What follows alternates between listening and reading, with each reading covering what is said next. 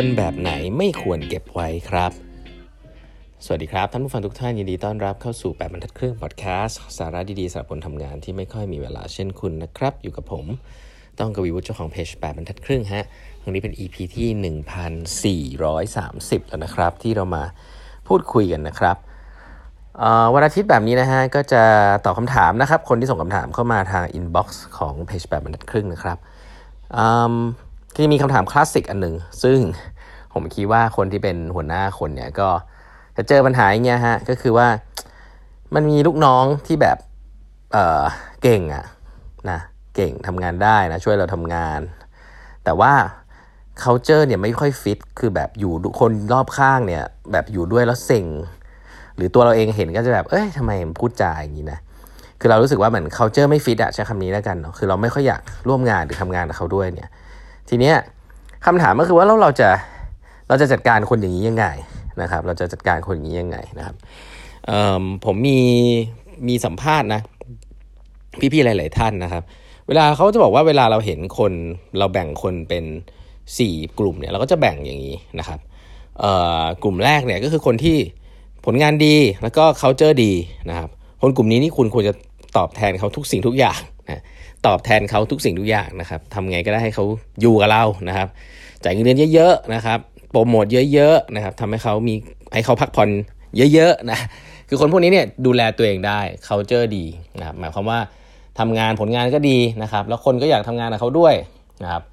โอ้โห สุดยอดเลยคนแบบนี้นะครับ มีเราให้เก็บเอาไว้ให้ดีนี่คนกลุ่มแรกให้แบ่งให้ดี อีกกลุ่มหนึ่งซึ่งไม่ค่อยมีปัญหาเท่าไหร่ ก็คือคนกลุ่มที่ performance ไม่ดีนะครับ แล้วก็เขาเจอไม่ดีก็คือว่าหลาย ๆ ครั้งคนสองกลุ่มนี้มาด้วยกันนะ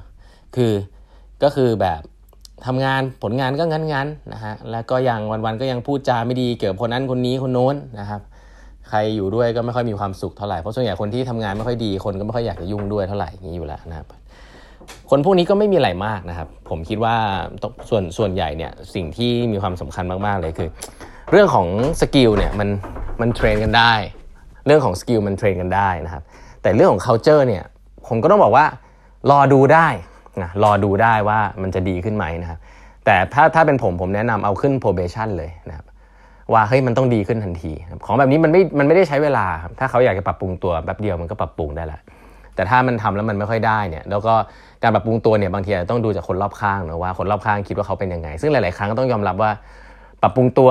แต่ว่า trust คนรอบข้างมันหายไปแล้ว มันก็ไม่ค่อยเวิร์กละ เพราะฉะนั้นเนี่ยคนประเภทนี้ก็ก็ต้องออกครับ เพราะว่าเขามีผลร้ายกับบริษัท คนพวกนี้ไม่ได้ปล่อยอยู่เฉยๆได้นะฮะหลายๆองค์กรใหญ่ๆเนี่ยที่มี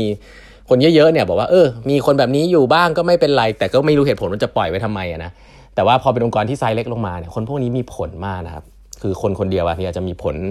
โชว์ความ toxic พูดจาแย่ๆกับคนนั้นคนนี้คนนู้นเนี่ยเละเลยนะฮะเอาออกเลยนะครับ เอาขึ้น probation เอาออกได้เลย แต่อีกสองกลุ่มที่มีคนถามเข้ามาเยอะคือ จะมีคนที่แบบผลงานเฉยๆ หรือไม่ค่อยดีอะแต่ว่าเขาเป็นคนที่เพื่อนๆรักนะเขาเจอดีอ่าคนกลุ่มนี้ทำยังไง คนกลุ่มนี้เนี่ยส่วนตัวผมก็รู้สึกว่าโอเคนะเอ่อโอเคในมุมของว่าอย่างน้อยๆเนี่ยอยู่แล้วไม่ทำร้ายใครนะแต่ว่าที่สำคัญก็ต้องก็ต้องให้เขาเข้าโปรแกรม training นะหรือว่าแบบ development อะก็ต้องบอกว่าเฮ้ยแต่ถ้าอยู่ทำงานแล้วอยู่ deliver งานไม่ได้เนี่ยมันก็ต้องมีปัญหาเหมือนกันนะ คนกลุ่มนี้เนี่ยบางทีผมคิดว่าเขาอาจจะอยู่ผิดที่หรือเปล่านะหรือว่ามอบงานไม่เหมาะเขาหรือเปล่านะอย่างน้อยเนี่ยถ้าเขาเจอดีเนี่ยอยู่ตรงไหนในองค์กรมันก็น่าจะโอเคนะครับทำสร้างขวัญและกำลังใจ แล้วก็พัฒนาตัวเองนะเพราะฉะนั้นอย่างแรกให้ดูว่า train ได้ไหมกับงานนั้น อย่างที่ 2 ก็คือเอ๊ะหรือว่าย้ายไปทำงานอื่นที่เขาถนัดดีกว่า แต่คนกลุ่มนี้เนี่ยเอ่อถ้าเพื่อนเพื่อนเพื่อนเพื่อนพี่ๆน้องๆชอบเนี่ยแบบย้ายเขาอยู่อะแบบว่าเขาอยู่แล้วแบบ happy อย่างเงี้ย ก็ส่วนตัวผมก็คิดว่ามันน่าจะมีที่ที่ทำให้เขาอยู่ได้นะครับ เพราะว่าเอออย่างน้อยเขาก็อินกับ culture เราแล้วนะเออคนในกลุ่มหนึ่งที่คนถามมาเยอะมากแล้วนี่ก็จะเป็นปัญหาอย่างที่ผมพูดตั้งแต่แรกคือคนกลุ่มที่ performance ดีนะเก่งอะไอพวกคนเก่งเนี่ย แต่นิสัยแย่นะครับนิสัยแย่ culture ไม่ฟิตก็คือแบบ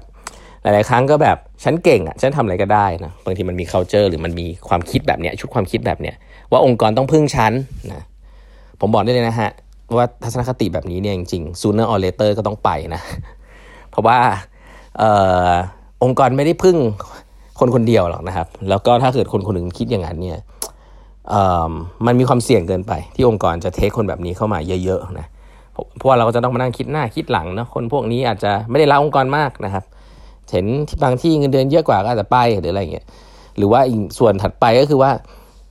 ทำให้คนรอบข้างไม่มีความสุข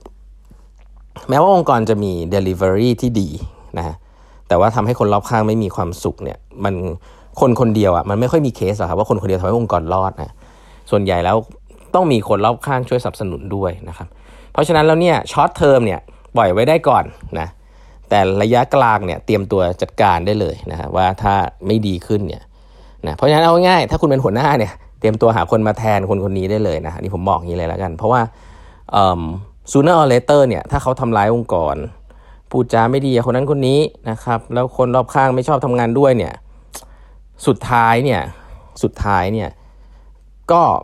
ผมไม่ค่อยเห็นเคสที่มัน work นะคือคนที่ culture ไม่ฟิตแล้วก็อย่างที่บอกอะครับ ของพวกนี้มันไม่ได้แบบ ถ้ามันจะเปลี่ยนมันเปลี่ยนได้เลย แต่ถ้ามันเปลี่ยนไม่ได้มันเปลี่ยนไม่ได้เพราะฉะนั้นก็ก็ให้ feedback กันตรงๆเลยครับว่าถ้าเปลี่ยนไม่ได้ก็ก็ว่ากันยังไงก็ว่ากันแต่ว่าคนประเภทนี้เขา deliver งานดีเนาะเพราะฉะนั้นเราอาจจะต้องเต็มตัวละ เต็มตัวหาคนมาแทนละนะครับ โดยจะบอกเขาหรือไม่บอกเขาก็เรื่องหนึ่งแล้วกันนะครับ เพราะฉะนั้นแล้วผมว่าชุดความคิดนี้เนี่ยค่อนข้างจะอะไรกับพี่ๆหลายคนที่เคยคุยและเคยสัมภาษณ์เนาะถ้าให้เลือกระหว่างคนที่นิสัยดีแต่ทักษะกลางๆ กับคนที่นิสัยไม่ดีแต่ทักษะดีเนี่ยเลือกคนที่นิสัยดีก่อนนะครับ เลือกคนดีก่อน ทักษะพวกนี้บางทีมันเทรนกันได้นะครับ แล้วก็ สุดท้ายแล้วองค์กรเมื่อมันใหญ่ขึ้นเนี่ยมันไม่ได้สามารถจะพึ่งคนคนเดียวได้ แล้วถ้าคุณสร้างองค์กรที่แบบต้องพึ่งคนคนนี้จริงๆเนี่ยองค์กรคุณก็ไปไหนไกลไม่ได้ คุณจะต้องกลับไปดูในสักโครงสร้างว่าทำไมเราถึงต้องพึ่งคนคนนี้ขนาดนั้นนะครับซึ่งสิ่งเหล่านี้ก็จะเป็นเรื่องของการบริหารงานในภาพใหญ่ละกันนะครับวันนี้เวลาหมดแล้วนะฮะฝากกด subscribe แบบทัดครึ่ง podcast นะครับ แล้วพบกันใหม่พรุ่งนี้นะครับ สวัสดีครับ